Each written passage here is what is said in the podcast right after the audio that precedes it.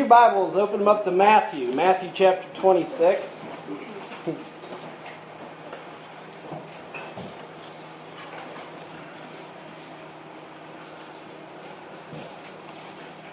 Today we're going to take a look at the Lord's Supper, communion.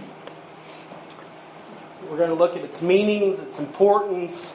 Really, we're going to take a look at its effect on us as individuals, our individual lives. We're going to take a look at that in the sermon this morning, and then we're going to then we're going to partake of it. We're going to we're going to observe it. Hopefully, by doing this today, all of this, it will bring us closer to Christ and really as a church bring us closer together as the body of Christ. In Matthew chapter 26 and verse 26, this is the context here is, is Christ and his disciples. They're about ready to take of the Passover, uh, the last Passover. In verse 26, the Bible says, And as they were eating, Jesus took bread and blessed it and brake it and gave it to his disciples and said, Take, eat, this is my body. And he took the cup and gave thanks and gave it to them, saying, Drink ye all of it, for this is my uh, this is my blood of the New Testament, which is shed for many for the remission of sins. That's interesting. He's prophesying here of the New Testament. He's saying that the blood is what brings in the New Testament. Say, what's the difference? The biggest division in our Bible, the biggest uh, separation in our Bible, obviously, is really the Old Testament to the New Testament. Also, be, could be called the Old Covenant and the New Covenant. And the, the thing that activates or the thing that brings about the New Covenant, the New Testament, is the blood of Jesus Christ. It is the cross. It is, it is the cross of Christ in which brings about a change of covenant. And by the way, God made a covenant with his people in the Old Testament, and he's made a covenant with his people in the New Testament. And the New Testament covenant is better. It didn't make the Old Testament covenant bad, it didn't but but he's added to it. We'll see that and as we kind of go through this. He's added to the Passover. And what we're going to do today in the Lord's Supper, communion, is better. It's better. A verse, uh, uh, he said it's, uh, it's the New Testament, which is shed for many for the uh, many for the remissions of sin. His blood was shed for our, our sins payment. Verse 29, But I say unto you, I will not drink henceforth of, this, of the fruit of the vine until the day when I drink it new with you in my Father's kingdom. I look forward to that, don't you?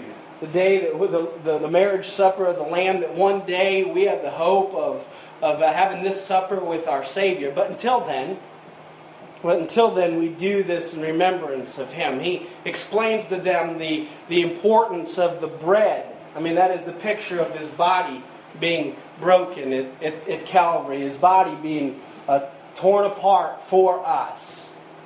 He talks about the blood, and of course, we understand the whole importance of blood. It, it is the it really is the theme that starts right in Genesis. We've talked about that here so many times that when the first man and woman sinned, Adam and Eve, what happened? God had to have a sacrifice to cover their sin. He made them coats of of, of skin, right? And that was a blood sacrifice for their sin. And from that point on, blood sacrifices were instituted by God for the remission of sins. There was temporary sacrifices all through the Old Testament. The Levitical priesthood, that whole tribe, one of the 12 tribes of Israel, was set apart. Their whole purpose was to, to continually keep these rituals and these things going on for the nation of Israel so that they could have the remission of sins, this blood being shed, right? That's really what, what the Passover was about. That's interesting to think about that. Is the Passover, what was the Passover? Think back. The Passover was uh, instituted to remember God's deliverance of Israel out of Egypt. Remember that? They came up out of Egypt, and right before they did, they put the blood on the on the doorpost and the lintel. And it's interesting that he instituted Passover before he delivered them. They had their first Passover before they were ever, they had their first Passover in Egypt. And it's interesting that Christ had the first Lord's Supper before, before he went to the cross. And so he's saying, hey, this is, I'm about to deliver you. I'm about to deliver you from Egypt. And he institutes Passover. He says to his disciples, my body's about to be broken and my blood's about to be shed. And he institutes the Lord's Supper, communion. And so, just as the Passover was a memorial for the children of Israel, and what would they do? They would take a lamb without spot, without blemish, and they would shed the blood of that lamb, right? And they would put that on their doorposts and let it was a remembrance, and they'd do cleansing as a family, and all of them, they'd be cleaned and, and cleansed up. And uh, the same thing is really the memorial that's just a better one for the Lord's Supper because as uh, the Jews uh, in, in Jerusalem were preparing for the Passover, Jesus Christ, the Passover lamb, was up on Calvary's cross. Jesus Christ, by the way, he died at the very moment in history that he was supposed to. It was planned out. He died as, you know, with his arms stretched out and blood on the on the doorpost. And that's why John the Baptist, when he saw him, said, Behold the Lamb of God that taketh away the sin of the world. No longer do you and I bring a lamb as a sacrifice because we have a lamb, Jesus Christ, the eternal lamb. And then the Lord's Supper, he reminds us it's a remembrance of salvation, it's a remembrance of the cross. You know, in the Old Testament, the Passover was a yearly thing for the families and for the people, and it was a big deal. It is a big deal. The Passover was. In the New Testament, the New Covenant, we have the Lord's Supper. And for us as Christians, this should be an important thing, a very a meaningful thing in our, in our lives. In 1 Corinthians chapter 11, you might as well turn there. We're going to look at a few verses in 1 Corinthians chapter 11. Now, the Passover was every year, yearly thing for the, for the nation of Israel, God's people there. But the Lord's Supper, he says in, in 1 Corinthians chapter 11, in verse 26, he says, For as often as you eat this bread and drink this cup, you do show the Lord's death until he come. So as, as often as we as we take of the Lord's Supper, as we take of communion, it's one to remember, it's one to show his death, and it's really it's a thing that we know that he's coming back. Uh, it reminds us of the second coming. It reminds us of, hey, you know, we're not just going to be here forever, but the Lord has promised his return. In in in 1 Corinthians chapter 11, Paul the apostle, he's really the apostle to uh, uh, the Gentiles, anybody who wasn't a Jew, and he plants these churches, and he institutes the Lord's Supper to the church as, a, as an ordinance. And so uh, we, we believe that the, the Lord's Supper communion is something that Christ has called us to do, just like we believe in, in baptism. And he says in 1 Corinthians chapter 11, verse 1 and 2, and this is Paul speaking to the Christians at Corinth. He says, Be ye followers of me, even as I also am of Christ. Now I praise you, brethren, that you remember me in all things and keep the ordinances as I have delivered them unto you. And then he continues down through this whole passage of 1 Corinthians chapter 11 and begins to talk about the Lord's Supper. He, he explains to them that this is really from verse 17 to verse 22. The church at Corinth was already observing the Lord's Supper before he instructed them to do this, but they were they weren't taking it real serious, and they had kind of made it more of a ritual, and it wasn't uh, it wasn't a communion should really be a connection with Christ. It should be a coming together with Him.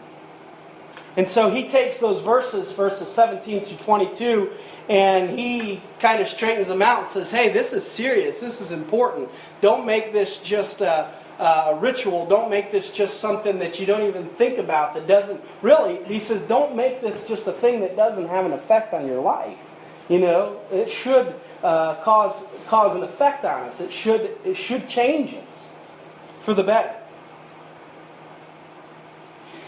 He shows us an importance here that they, they didn't know about, apparently, is that a truth about communion that there is repentance before there's true communion. Now, you can take of communion without actually uh, experiencing communion.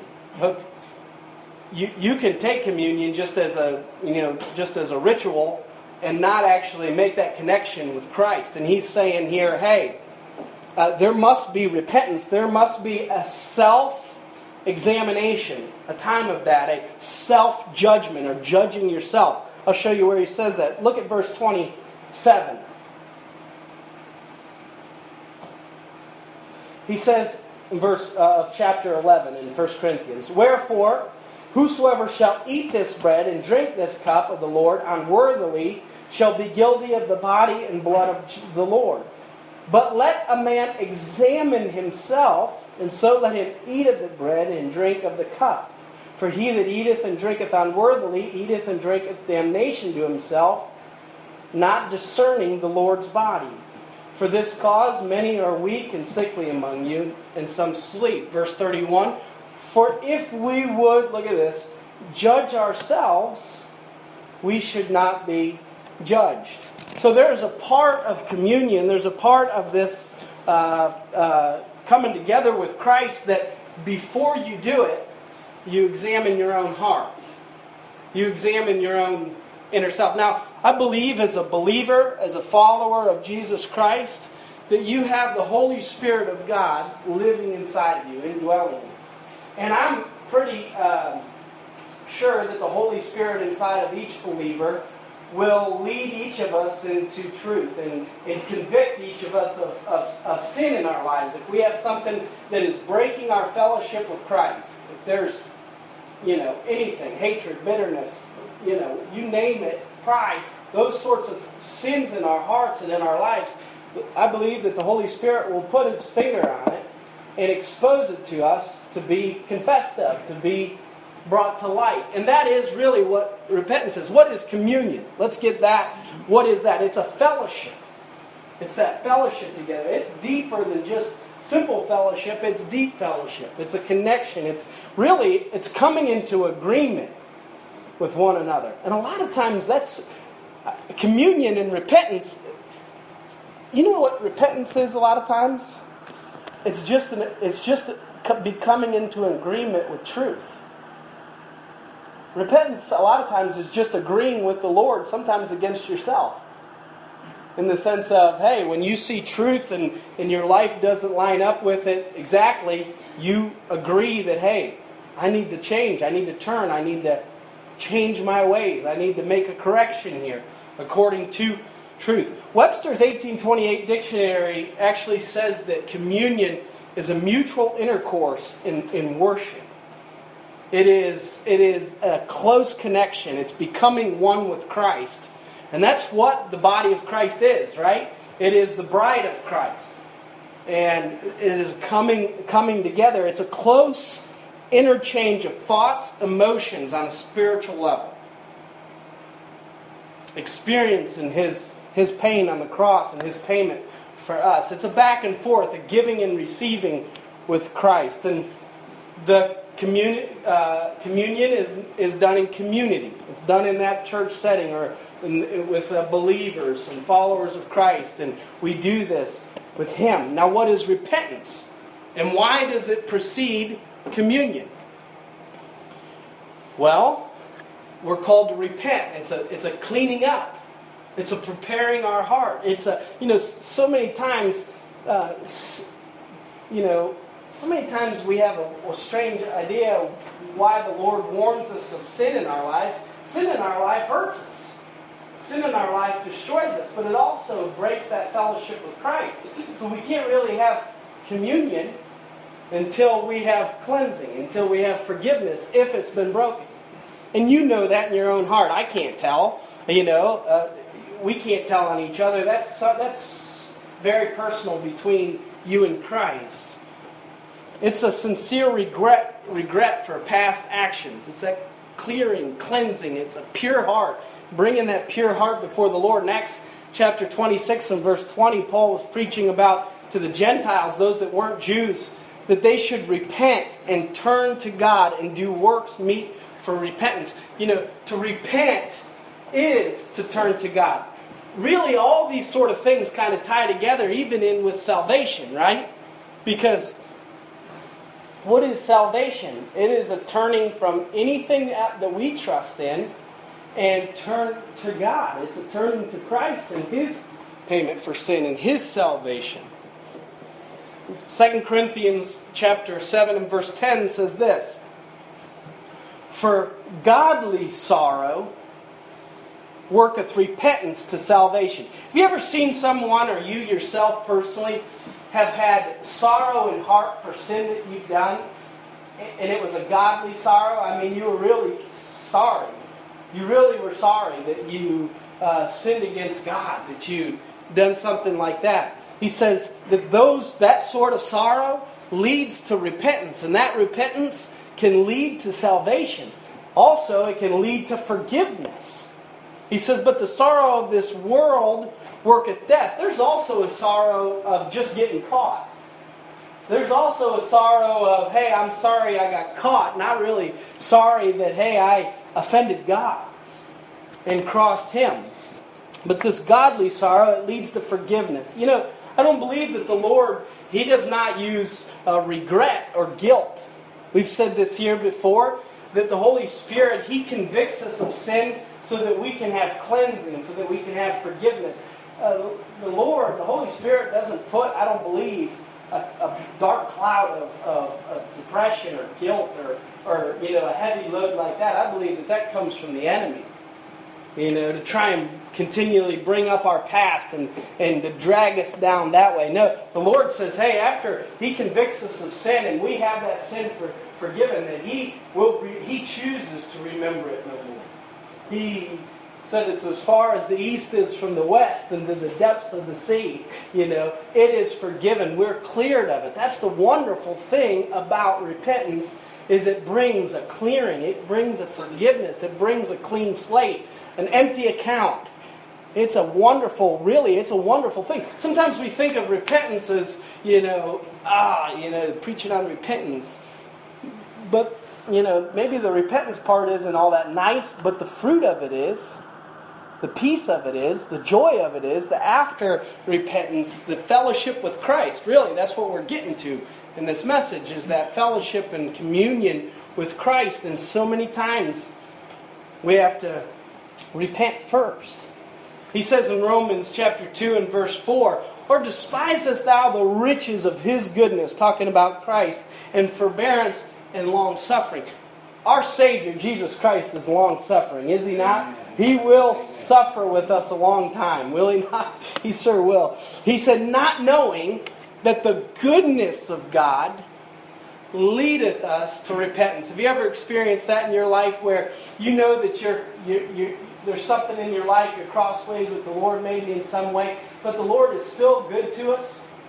I mean, He's still kind to us. He's still loving. That's what I've experienced. That's what I've experienced from the Lord. And even though maybe my attitude or my uh, demeanor is not quite right, and I'm not showing the love of Christ to other people, He's still loving and kind to me. And so many times that'll just be the thing that says, "Oh, I got to get right with the Lord. I've got to, I've got to, you know, make this right." His goodness leads us to repentance. You know, a desire for a fellowship with Him, a desire for communion with Him, will lead us to repentance, won't it?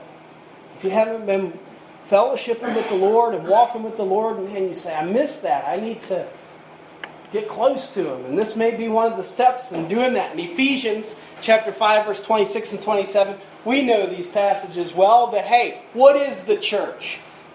What is the church in the sense of the corporate, every believer, every person that's accepted Jesus Christ as their Lord and Savior, they're the bride of Christ, right? And this is that passage about that, Ephesians 5 26 and 27. He says that he might sanctify, set it apart, and cleanse it with the washing of the water of the word, that he might present it to himself a glorious church, not having spot or wrinkle or any such thing, but that it should be holy and without blemish. You say, How do I become holy and without blemish? How do I have all those things in my life? Well, the Bible says that we repent. We ask for forgiveness. The Bible says uh, in, in 1 John 1 9, if we confess our sins, He is faithful and just to forgive us our sins, listen, and cleanse us from all unrighteousness. You say, Well, I don't feel all that holy. You can. You say, I don't feel, you know, spotless and cleansed, but you can. You say, how? Through repentance, through asking for forgiveness. Whatever the Lord has brought up into your heart and into your life to repent of, He says, hey, you can uh, humble yourself and, and find, that, find that repentance. I thought of two examples of repentance. The first two kings of Israel. You had, uh, you had Saul and you had David. Now, the Bible tells us that all have sinned and come short of the glory of God. So it's not really whether or not an individual has sinned or not, it's whether they've repented and found that forgiveness and found that a payment for their sins. Both of these men, Saul and, and David, both knowingly disobeyed God and they both did it to their own hurt. The thing, again, I want to reiterate the thing about disobeying God is not that God's just this God that just is really bent on people obeying Him for no apparent reason. It's good for us. When, we, when he, he puts these things out there for our own benefit, for our own good, for the good of our own lives. And Saul, he disobeys. He disobeys the Lord, His commandment, during a time of a war. And we talked about last week the, the prophet Samuel. And he confronts Saul's disobedience. Uh, the Lord sent him to. And I want to look at kind of his reaction. Turn to 1 Samuel chapter 15. 1 Samuel chapter 15.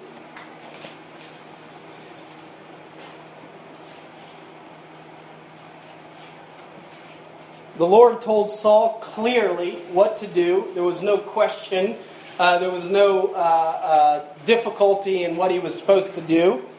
And Saul clearly disobeys. He disobeys the Lord and his commandment. And the Lord sends the prophet Samuel to talk to Saul. Uh, we won't read all this passage, but look at verse 11 of chapter 15, 1 Samuel. He says, the Lord says through Samuel to Saul, It repenteth me that I have set up Saul to be king, for he is turned back from following me, and hath not performed my commandments. And it grieved Samuel, and he cried unto the Lord all night. So he goes and he confronts Saul for his disobedience to the Lord. And verse after verse after verse, Sam, Saul, you know what he does? I mean, it was obvious. He was caught red handed with disobeying the Lord. But you know what he kept doing? He kept shifting the blame. He was the king, he was the leader, and you know what he kept saying? The people. The people wanted to do this, and the people wanted to do that, and we thought we, we, we thought that what we could do is, uh, you know, he was supposed to destroy all the, the wealth and all the inhabitants of the Amalekites, and he took all the best spoil. He took the riches, the best, you know, things. And when he was confronted with it, he tried to act like he did it for a spiritual reason. He's like, oh, you know, I took the best bullocks and lambs and all that stuff because I wanted to give a sacrifice to the Lord. He tried to shift it, and he kept trying to say there was reasons why that were better than just obeying the Lord. And again, he kept shifting the blame, justifying himself, excusing himself by blaming other people. Do you know that is not repentance? I mean, when you're really wanting to get right with the Lord, I don't. It doesn't matter if you're uh, uh, trying to find salvation. It doesn't matter if you're a follower of Christ just trying to get cleansed and get right with God. you can't. You you gotta come to a place where you just own up to it, and just and just take the blame on yourself. And you know, so many folks are are.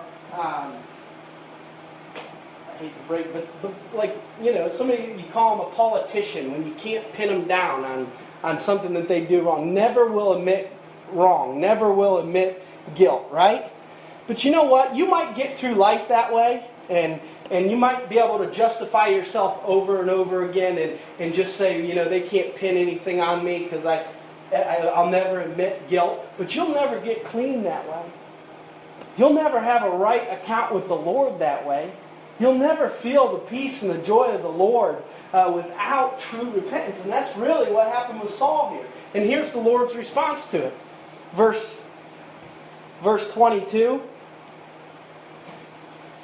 of chapter 15. And Samuel said, Hath the Lord so great delight in burnt offerings and sacrifices as in obeying the voice of the Lord? In other words, you can't buy God off. You can't buy God off. That's what Samuel's telling Saul. Behold, to obey is better than sacrifice, and to hearken than the fat of lambs. And then he goes on to say, For rebellion is as the sin of witchcraft, and stubbornness is as the iniquity of idolatry. Because thou hast rejected the word of the Lord, he hath rejected you from being king. And that was it. From that day on, uh, the Lord sent Samuel to anoint a new king over Israel. Saul, he finished out his days as king, but it didn't go on from, from lineage to lineage. His children, it did not go on. But let's look at another person's response to sin David. Uh, in 2 second Samuel, 2 Samuel chapter 12, David, he clearly did what was not right. And the, a different prophet, prophet uh, Nathan, he comes to David, kind of tricking him a little bit, and tells him this little story about how this rich man in town had great flocks and great herds and had all these sheep and all these things. And then there was a poor man in town that had just one little lamb. And this one little lamb was really precious to this guy, and it was like his daughter. And the rich man received uh, a guest into his home. And the uh, rich man, instead of taking of his own flock, of his own sheep and or cattle, and, and making a feast for this guest, he goes down to the poor guy's house and takes that one lamb that he has and kills that lamb and makes a feast for his guest. And Nathan tells the story to David. And David gets furious. He gets so mad. He says, That guy's going to pay for this. He's going to pay back four times all this stuff. He says, That's so wrong. And after he gets done say, pat, passing judgment on this man, Nathan points his finger at him and says, David, thou art the man. Right. You're the one that did that. You're the one. And David's like, Oh, I did do that. That is me. That is the sin that I had just committed. That is what I had done. Look at verse. Um, what is it? Verse 13. And David said unto Nathan, I have sinned against the Lord. And Nathan said unto David, The Lord also hath put away thy sin, that thou shalt not what? Die. You know what David did? He had a very different. He didn't blame it on uh, her. He didn't blame it on Bathsheba. He didn't blame it on anybody else. He didn't blame it on him being the king and he could do whatever he wanted with Uriah the Hittite. He didn't. He didn't go to any anything other than when when Nathan said, "Thou art the man." David said, "Guilty as charged." I'm guilty. He said, "I've sinned. I have sinned before God. I have done wrong." And you know what the difference is? David found mercy. You know, David was a man after God's own heart, not because he never sinned. It was because that when he was confronted with his sin, he was willing to repent. He was willing to get right. He wrote a psalm about his repentance. Turn to David did about this instance that we're talking about, Psalms 51. His sin according to Bathsheba and Uriah the Hittite. Psalms 51.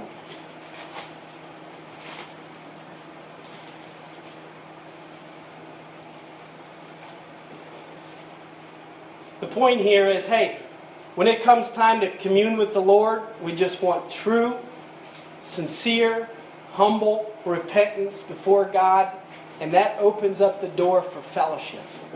That opens up the door to making that connection with the Lord. Lord doesn't think that we're perfect.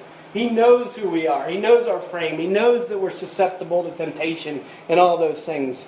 But will we be willing to humble ourselves before the Lord and repent?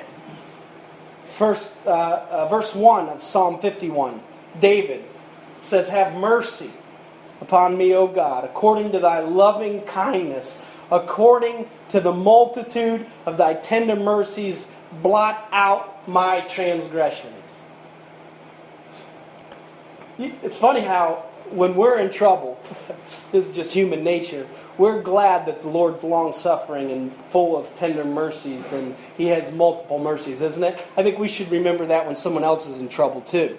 You know, that the Lord is long suffering and but but but David's doing the right thing. He's saying, God have mercy on me. And he's calling on God's mercy and his tender mercies. He says this in verse 2. He says, Wash me thoroughly from my iniquity and cleanse me from my sin. He said, Hey, clean my heart out, wash me up. Verse 3 For I acknowledge my transgressions, and my sin is ever before me.